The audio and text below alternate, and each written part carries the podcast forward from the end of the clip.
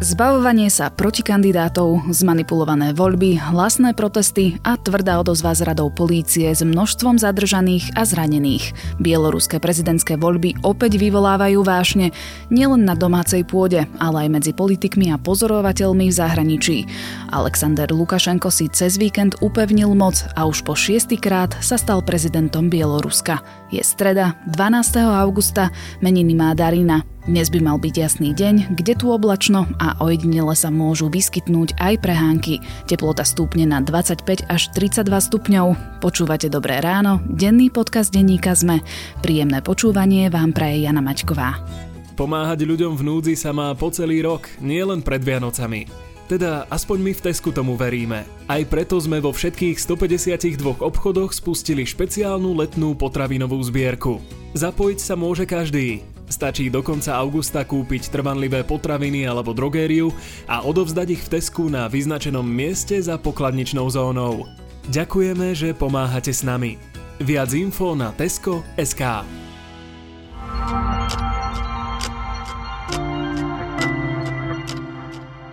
Poďme sa pozrieť na krátky prehľad správ.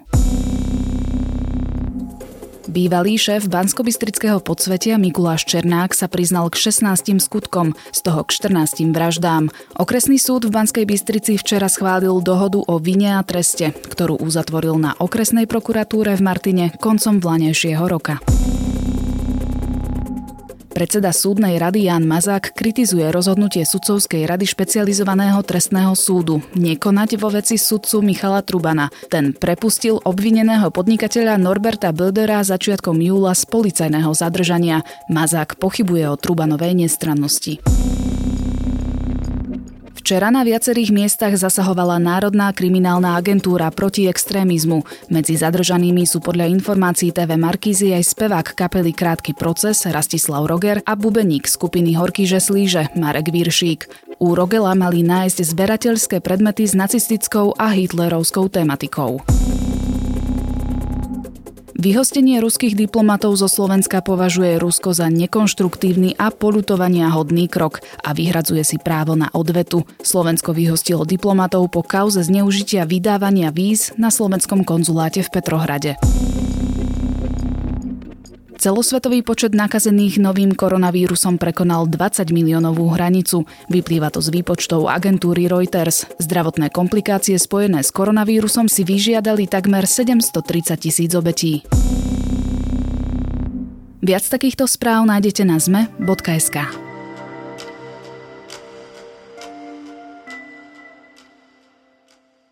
Posledný európsky diktátor nekončí. Naopak, po 26 rokoch opätovne vyhral prezidentské voľby.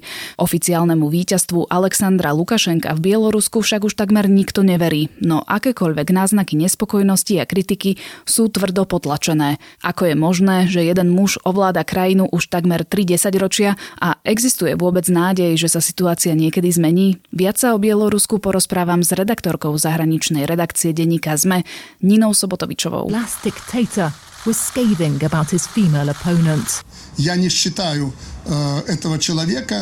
I don't consider that person my main rival. It's he who made the poor little thing my main rival.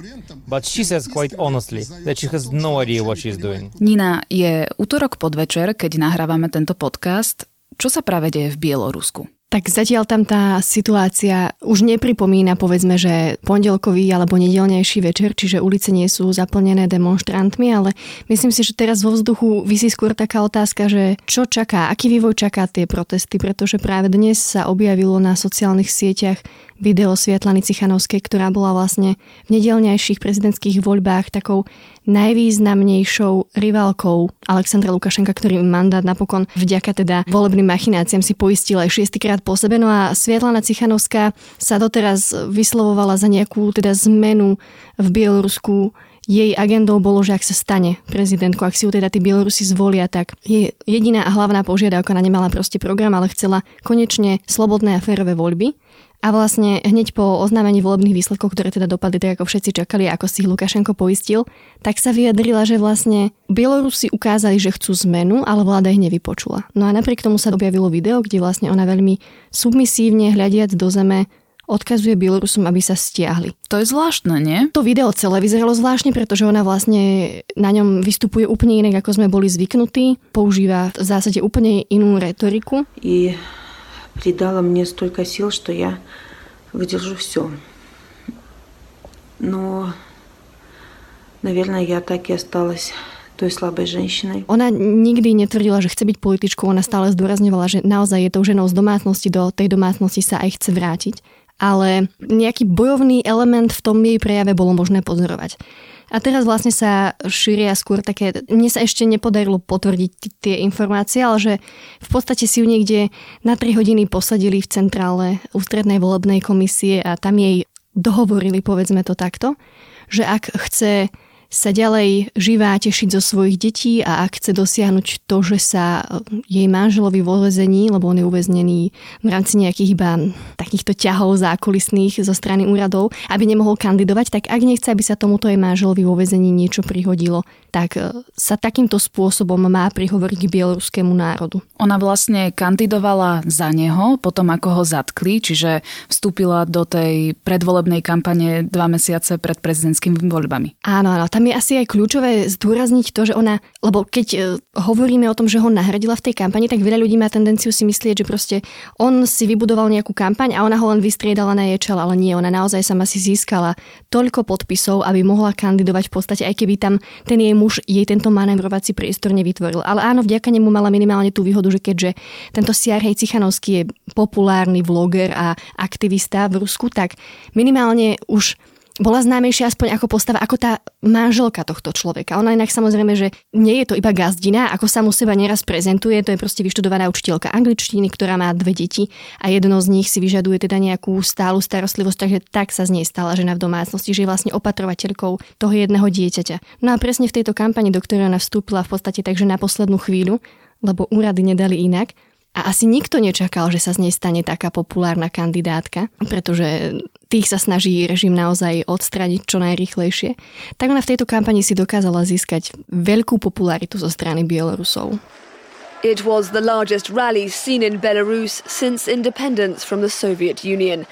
Tens of thousands of people flooding to Minsk's Bangalore Square to dare to hope for a different future. Treba povedať, že na jej mítingy chodili sprvu tisíce, potom 10 tisíce ľudí. Dokonca v niektorom komentári som čítala, že do ulic vyšlo také veľké zhromaždenie, ako od roku 1991 po páde Sovietskeho zväzu nebolo vlastne v bieloruských uliciach. Tiež som zachytila tieto prirovnanie presne s rokom 1991. To vlastne neboli demonstrácie, ale zhromaždenia na jej podporu, už keď bolo jasné, že úrady nejakým spôsobom tých kandidátov, ktorí môžu Lukašenka ohroziť, proste persekujú, tak preto vlastne vyšli tí ľudia do ulic a skutočne ich tam boli 10 tisíce podľa dostupných informácií na podporu Svietlany Cichanovskej. Znamenalo to, že Bielorusi mali nádej v zmenu? Neviem úplne, či mali nádej.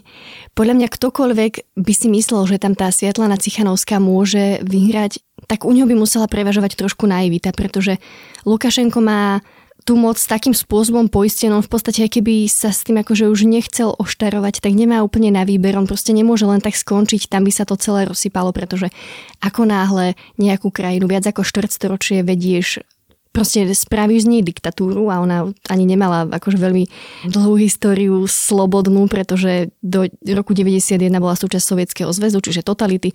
Potom sa na 3 roky nakrátko nadýchla slobodnejšie a opäť teda skončila v rukách proste autokrata, ktorého teda nazývame posledným európskym diktátorom, ako ho označila myslím Kondoliza Rajsová istého času. Čiže asi by som povedala, že málo kto úplne čakal, že tá Cichanovská to tam jednoznačne na celej strane vyhrá, ale pre ľudí bola symbolom toho, že minimálne tá zmena je o trošku bližšie, ako doteraz bola.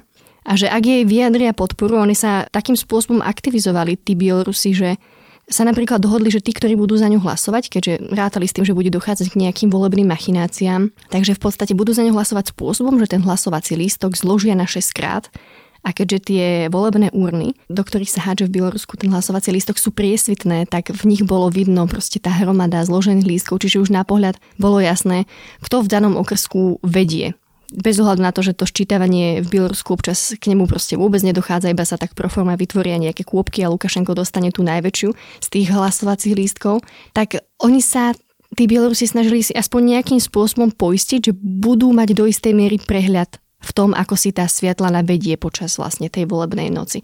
Tak ale vo finále vieme, že im to nebolo nič platné a že aj dopredu v podstate bolo jasné, že im to nebude nič platné. Na to analytici upozorňovali mesiace pred voľbami, že ústredná volebná komisia v Bielorusku už pripravila nejaký výsledok pre Lukašenka, už iba otázne, do akej miery to bude zodpovedať tomu, čomu predpovedali vlastne tie štátu poplatné televízie, oni odhadovali tak 70 plus minus percent, že získa. Otázkou bolo iba to, že či sa ústredná volebná komisia bude chcieť triafať do toho, čo tvrdia média poplatné režimu, alebo príde s nejakým vlastným ešte upraveným číslom. A teda tie oficiálne výsledky sú takéto.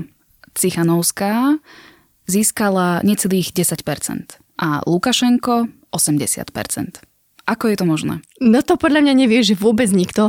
A ťažko povedať, ako prichádzajú k týmto číslam, pretože my, čo máme posledné k dispozícii aj potvrdené informácie, tak tie sú z posledných slobodných volieb v Bielorusku, ku ktorým došlo v roku 1994 a vtedy Lukašenko zvíťazil presne s takýmto volebným ziskom, s 80%. Odvtedy to bolo v ďalších voľbách vždy približne medzi tými 70 a 80 percentami sa pohyboval ten jeho volebný zisk. Ako je to možné, že napriek tomu, ako mu výrazne vlastne, ako výrazne utrpela jeho popularita, čo už iba zaklincovala koronavírusová kríza, ktorú absolútne podcenila, teda z nákazy sa vyslovene vysmieval a pandémiu proste zľahčoval. Hovoril o tom, že sa dá liečiť saunou a vodkou, ak si to A prácou na traktore, to je úplne najdôležitejšie, na to by sme nemali zabúdať.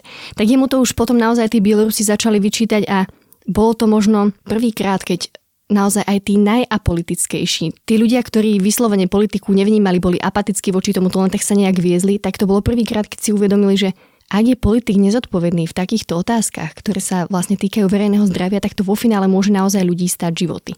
A to je podľa mnohých odborníkov, aj podľa mnohých Bielorusov, s ktorými som sa teda rozprávala, ten, ten finálny rozhodujúci moment, ktorý dotlačil ľudí do ulic, aj takých, ktorí by inak za žiadnych okolností neprotestovali. A teda, aby sme sa vrátili k tomu volebnému výsledku, toto bol podľa bieloruských analytikov ďalší dôvod, ktorý ľudí naozaj nahneval, pretože v situácii, keď Lukašenkovi úplne zjavne klesá tá popularita a všade to je cítiť, že tí ľudia ho už oveľa otvorenejšie kritizujú a podobne. A on si napriek tomu potrebuje takto umelo nafúknuť tie výsledky, aj keď mu by vlastne stačilo tých obligátnych 51%, aby sa nemuselo konať druhé kolo. Napriek tomu on vlastne, aby ukázal tú svoju neohrozenosť, tak prídu proste úrady s takýmto výsledkom, tak že to tí Bielorusi už potom vo výsledku to brali ako výsmech. Že my vieme, že takéto číslo proste nemohol nejakým spôsobom dosiahnuť. Že keby bol aspoň ako keby že, že nad tým pr- proste triezvejšie uvažovali tí ľudia v jeho, v jeho okruhu, vieš. Takže vlastne toto je úplne absurdné ten výsledok, akým sa skončili voľby v Bielorusku. A teda máme si to predstaviť tak, že pod Lukašenkovým vplyvom sú médiá, volebné komisie, v podstate aj súdnictvo, aj polícia, ktorá teraz demonstrantov vyháňa z ulic slzným plynom a rôznymi inými odstrašujúcimi granátmi je to naozaj tak, že Lukašenko má pod palcom úplne všetko? No, Lukašenko si privlastok diktátor vyslúžil naozaj zodpovedne. Odkedy sa dostal do funkcie prezidenta, tak si postupne podmaňoval presne jednotlivé tieto zložky štátu. Čiže áno, podmanil si okrem ústavného súdu, tam tie inštitúcie proste fungujú úplne bez zubo v jednej línii s režimom ale áno, podmanil si súdnictvo, podmanil si štátnu správu ako celok, tam už dávno nie je oddelená zákonodárna moc od súdnej napríklad. Jedným z prvých krokov bolo v podstate ovládnuť minimálne televíziu, pretože to bolo ešte v tých 90. rokoch ako keby to kľúčové médium na pretláčanie nejakých obsahov. Jemu sa to začalo, tá popularita proste naštrbovať až naozaj s tým, že čoraz viac tých Bielorusov už aktívne využíva sociálne siete, lebo inak Čiže s príchodom internetu. Presne tak. Inak naozaj do veľkej miery Lukašenko ovládol tú krajinu v každej sfére. Čo teraz? Lebo zahraniční predstavitelia sú zo situácie znepokojení. Vidíme napríklad prezidentov Litvy a Polska, ako vyzývajú Lukašenka, aby sa vzdal, aby odišiel z tej funkcie. Čo bude nasledovať? Máme tu debatu na jednej strane o tom, že či Bielorusko čaká scenár ukrajinský v podobe toho, že tam nastane nejaký druhý Majdan. Pritom všetko nasvedčuje tomu, že tie protesty jednoducho stratia momentum veľmi rýchlo, pretože nemajú jednu vedúcu osobnosť, to by mohla byť práve Sviatlana Cichanovská, ale táto odmietala ešte skôr, ako natočila toto video, také rezignované. Ona odmietala byť tvárou protestov, pretože tvrdila, že toto by jednoznačne bieloruské úrady proste využili proti nej, že vlastne podnecuje nejaké nepokoje v uliciach, čo to je za kandidátku, keď Lukašenko je ten jediný, ktorý môže priniesť stabilitu. Teraz je už úplne jasné, že tie protesty nebudú mať jednoznačného lídra, respektíve nemá z koho vyrázať, zatiaľ tomu nič nenasvedčuje. A skôr si myslím, že sa podarí ozbrojeným zložkám, respektíve silovým zložkám štátu tie protesty pomerne rýchlo rozohnať, pretože v tých uliciach nezasahuje iba polícia. Tam môžeme vidieť armádu, plus teda na Twitteri sa už v pondelok večer šírili zábery na uniformované jednotky, ktoré mali takúto žltú pásku okolo ramena a pátraním novinárov sa podarilo zistiť, že títo ľudia sú súčasťou tzv. specnaz, teda takže jednotky špeciálneho určenia Alfa, ktorú zastrešuje tajná služba KGB. Členovia tejto jednotky zasahovali v uliciach takým tým naj najtvrdším spôsobom, ak to tak možno povedať, že strieľali bez varovania, aj keď áno, hovoríme naozaj stále iba o gumových projektiloch, napriek tomu, že v istú chvíľu to v pondelok večer tie správy na Twitteri vyzerali všelijako a niektorí ľudia sa už snažili šíriť informácie, že niekde na strechách stoja snajpery, ktorí môžu strieľať ostrými nábojmi, čo by už naozaj znamenalo, že sa opakuje scenár z Majdanu, ale to sa napokon ukázalo ako nepravdivá informácia. Tá situácia sa vyhrocovala, ona sa už ale potom vyhrocovala z oboch strán, pretože mnohí Bielorusi podotýkajú, že aj v roku 2010 proti Lukašenkovi protestovali masy, lebo už vtedy boli nestotožnení s tými nafúknutými výsledkami volieb. Napriek tomu tie protesty vtedy boli sústredené iba v Mínsku teraz sa už rozšírili vlastne naprieč krajinou, boli asi v 33 mestách pomerne masové. Plus tí ľudia v roku 2010 ešte vyzerali takí, sa tak lakonicky nechali zatýkať na tých uliciach, zadržiavať, e, Neprotestovali? Jedno, nie vyslovene, že nebolo možné pozorovať až takú agresivitu, pričom už teraz napríklad v pondelok e, mnohé zábery ukazovali, že niektorí demonstranti prišli vyzbrojení, nie v zmysle, že by vyslovene mali nejaké zbranie, pretože tí policajti voči nim zasahovali naozaj tvrdo mnohých, proste len tak vyvliekli z toho davu a potom už sa iba ukazovali, zobrazovali vlastne tie videá, kde ich mlátili obuškami.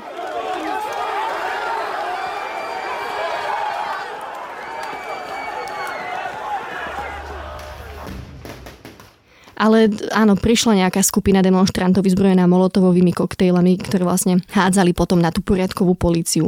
Takže že už sa tá situácia proste vyhrocuje, už je to niekde úplne, je to oveľa vyhrotenejšie ako povedzme v tom roku 2010. Napriek tomu si nemyslím, že tie protesty vydržia a že sa im podarí niečo v tej krajine zmeniť tými protestami. Môžu sa výsledky volieb ešte zvrátiť? Môže zasiahnuť, ja neviem, Európska únia alebo nejaká iná organizácia, lebo videli sme tu napríklad snahu nezávislých pozorovateľov, ktorí chceli byť vo volebných miestnostiach, aby kontrolovali priebeh volieb, ale vlastne neboli ani vpustení do týchto miestností a zdá sa mi, že niektorí boli dokonca aj uväznení. Toto je už taký folklór, bohužiaľ, v tom Bielorusku. Ja som čítala rozhovor s dvomi Bieloruskami, ktoré oslovil Český rozhlas a jedna z nich bola pozorovateľkou volieb v roku 2010 a bola v jednom minskom okrsku a tá opisovala svoj konkrétny príbeh, že napríklad tam tie dámy vo volebnej komisii čo sú teda v tých volebných komisiách vždy ľudia poplatní režimu.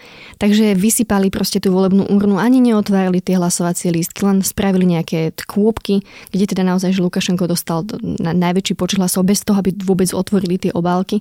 Že vlastne tí pozorovatelia vždy ich úlohou je pozorovať. Hej, im sa už vtedy zastrajali, že ak sa nejakým spôsobom dostáva do konfliktu, tak ich proste odvedú policajti. Takže oni si spravili svoju prácu, pozorovali a potom toto nahlásili. A teraz je pravdou, že bol problém proste do mnohých tých volebných volebných miestností ich odmietali pustiť a je také nie asi úplne prekvapivé, ale v tých miestnostiach, v ktorých sa mohli ocitnúť aj zahraniční pozorovatelia, veľmi presvedčivo vyhrávala práve Sviatlana Cichanovská. Ale k tomu, či môže nejakým spôsobom zasiahnuť Európska únia alebo iné organizácie, tak presne takýchto otázok nám teraz prichádza dosť od čitateľov a odpoveď je taká, že na to nie je úplne majú tieto organizácie páky, pretože Bielorusko proste nie je súčasť e, štruktúr Európskej únie, ani nikdy nemalo tento cieľ, vždy sa tak nejak viac bratalo s tým Ruskom, aj keď teda aj tam si kladol Lukašenko nejaké podmienky a snažil sa aj pred domácim publikom teda demonstrovať, že on si dokáže dupnúť aj pred Putinom. K tomu západu, ak by inklinoval, tak tiež vyslovene bez zo zištných dôvodov, aby pohrozil tomu Putinovi. Čiže jeho nič nevie, že nezavezuje voči tej Európskej únii.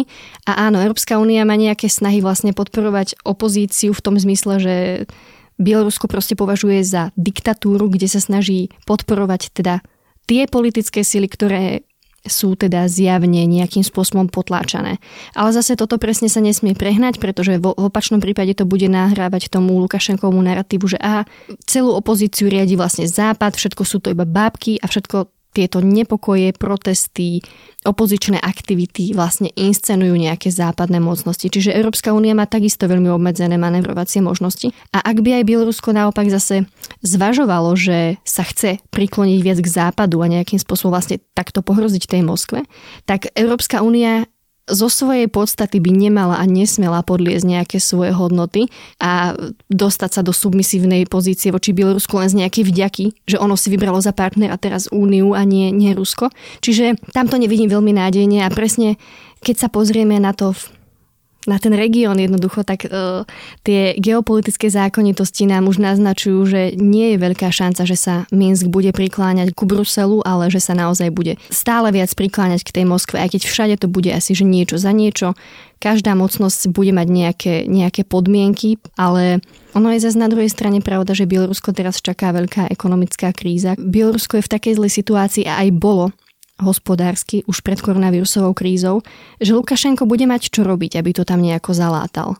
Bielorusko sa nebude môcť obrátiť na nejaké medzinárodné inštitúcie typu Medzinárodný menový fond, akože na pomoc od nich môžu rovno zabudnúť. Čiže tam je naozaj otázne, od koho vôbec budú môcť Bielorusi očakávať pomoc, lebo tam je v tej krajine situácia zlá na viacerých frontoch a Lukašenko má naozaj mnohé dvere takmer zatvorené. Čiže teraz napríklad nechcela by som byť e, v situácii toho, že som bieloruský občan, ktorý sa strachuje o svoj príjem, ktorý nie je stotožnený s politickou reprezentáciou krajiny a ktorý nemá v zásade ani veľmi na výber a možnosti, ako to zmeniť. O neľahkej situácii v Bielorusku a zdá sa, že aj o neľahkej budúcnosti v tejto krajine som sa rozprávala s redaktorkou Ninou Sobotovičovou. Why are you here tonight? I want some changes in my country. You know, I'm tired of that. Lukashenko dictatorship must to be cancelled.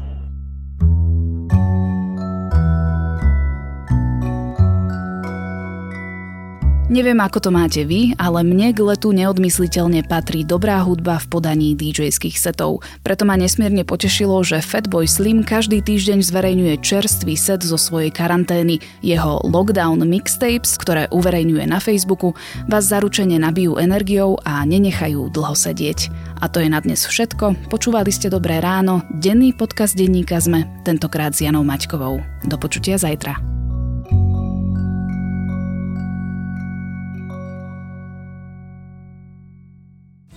Pomáhať ľuďom v núdzi sa dá kedykoľvek, napríklad pri najbližšom nákupe. Odovzdajte potraviny či drogériu v rámci potravinovej zbierky v niektorej zo 152 predajní Teska na Slovensku. Ďakujeme, že pomáhate s nami.